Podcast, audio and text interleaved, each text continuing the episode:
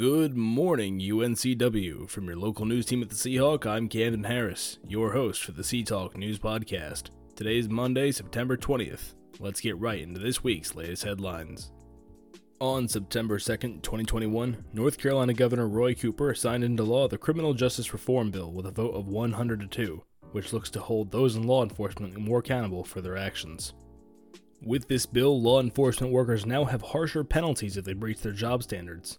If an incident, that being loss of situational control, is to occur, key details of the incident, including circumstances, officers, dates and times, officers that applied force, location, reason for initial contact, that being things such as a routine traffic stop or a patrol, the type of force used, injuries, and whether or not the subject resisted must be logged.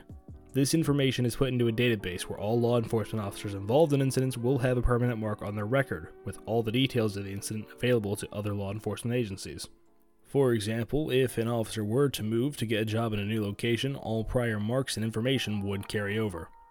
Other sections in the bill include new entry level employment requirements to work within law enforcement, such as crisis intervention training, mental health screenings, and the requirement to intervene in unlawful and or unethical incidents involving fellow officers, which they are then required to report within 30 days. While there is criticism that the bill may not do enough to combat the amount of potentially violent altercations involving police officers, government officials appear to be hopeful that the new bill will aid in reducing these kinds of incidents to some degree.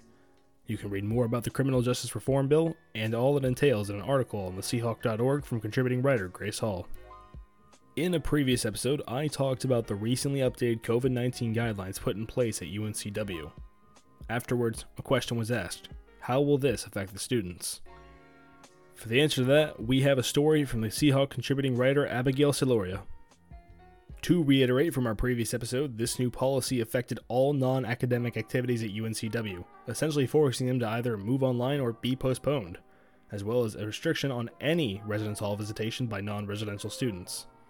With the shift back to virtual events and meetings by student organizations, it's taken a toll on everybody.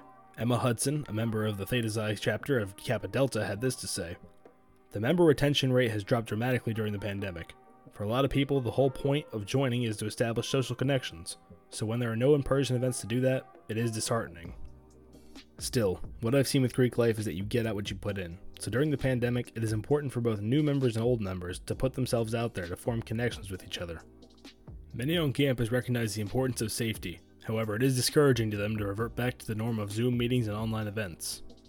However, students remain hopeful for the future. In an interview with Chris Yingling, a student at UNCW, he said the following You can't help but hate when things are restricted and not as they're supposed to be. But I am glad we still have something. The fact that we're on campus is worth it for me, because that alone allows you to connect with people.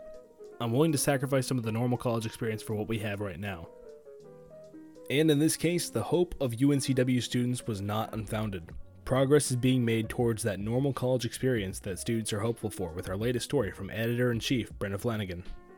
In an email sent on Thursday at 5 p.m. to student organization leaders, UNCW has informed student leaders that a student affairs committee will now be supporting some in person meetings and events. This committee will review and process requests to reserve indoor spaces for organizations to hold events in. All reservations in the system will be upheld, so students with current reservations for the fall and spring will not need to rebook their space. The events will still need to be reviewed by the committee. If approved, the reservation should say authorized by SA committee in the reservation system. New reservation requests will be reviewed by the committee weekly. The current indoor mask requirement will remain in effect at all events and possibly at some outdoor events as well. The outcome of the request will be based upon things such as amount of attendees, event length, and food and drink presence, among other things. There are no exact guidelines for event approval, and requests will be either accepted or denied on a case by case basis. No other restrictions have been lifted from the current COVID 19 prevention policies and guidelines and are still in effect until an estimated date of October 15th. You can stay up to date with the latest news on COVID 19 guidelines from official UNCW emails and updates, and in articles on our website at theseahawk.org. For our last story today, let's go to sports editor Zachary Kilby. Jordan Faveri netted her fourth goal of the season Sunday afternoon to kick off the 2021 season. I have to give partial credit of my hot start to the rest of my team, Faveri said. The majority of my goals have been right place, right time moments, and I have been lucky enough to recognize my position and put the ball in the back of the net.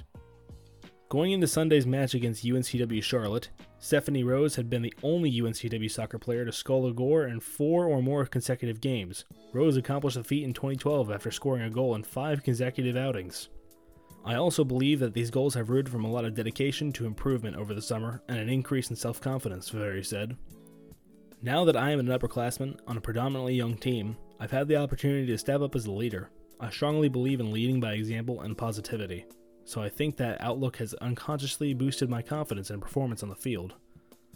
Faveri, a junior forward, was a key part of the Seahawks' successful 2020 campaign that fell just short in the CAA championship. Now returning to a UNCW squad welcoming 12 newcomers in 2021, Faveri's expectations for herself and her team have remained the same.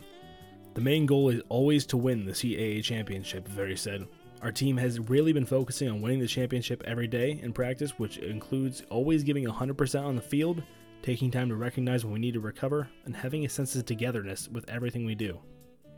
UNCW has started the season strong and is currently riding a four game win streak. Despite recent hurdles, Faveri and UNCW women's soccer has only used those hurdles to become a stronger and better team. The Seahawks were ranked 10th in the most recent United Soccer Coaches East Region poll and currently placed second in the CAA. UNCW's quest for a number one seed come tournament time trails only Hofstra, who sits alone atop the conference. We know what a championship entails, and we know where to put in the extra work to get the ring this season, Faveri said. Coach Neal brought in an excellent group of Seahawks this year, and I think this championship mindset has rubbed off on them quite well. Signing out for this episode of the Sea Talk Podcast, I'm Camden Harris. Have a fantastic week, Seahawks, and we'll see you next Monday.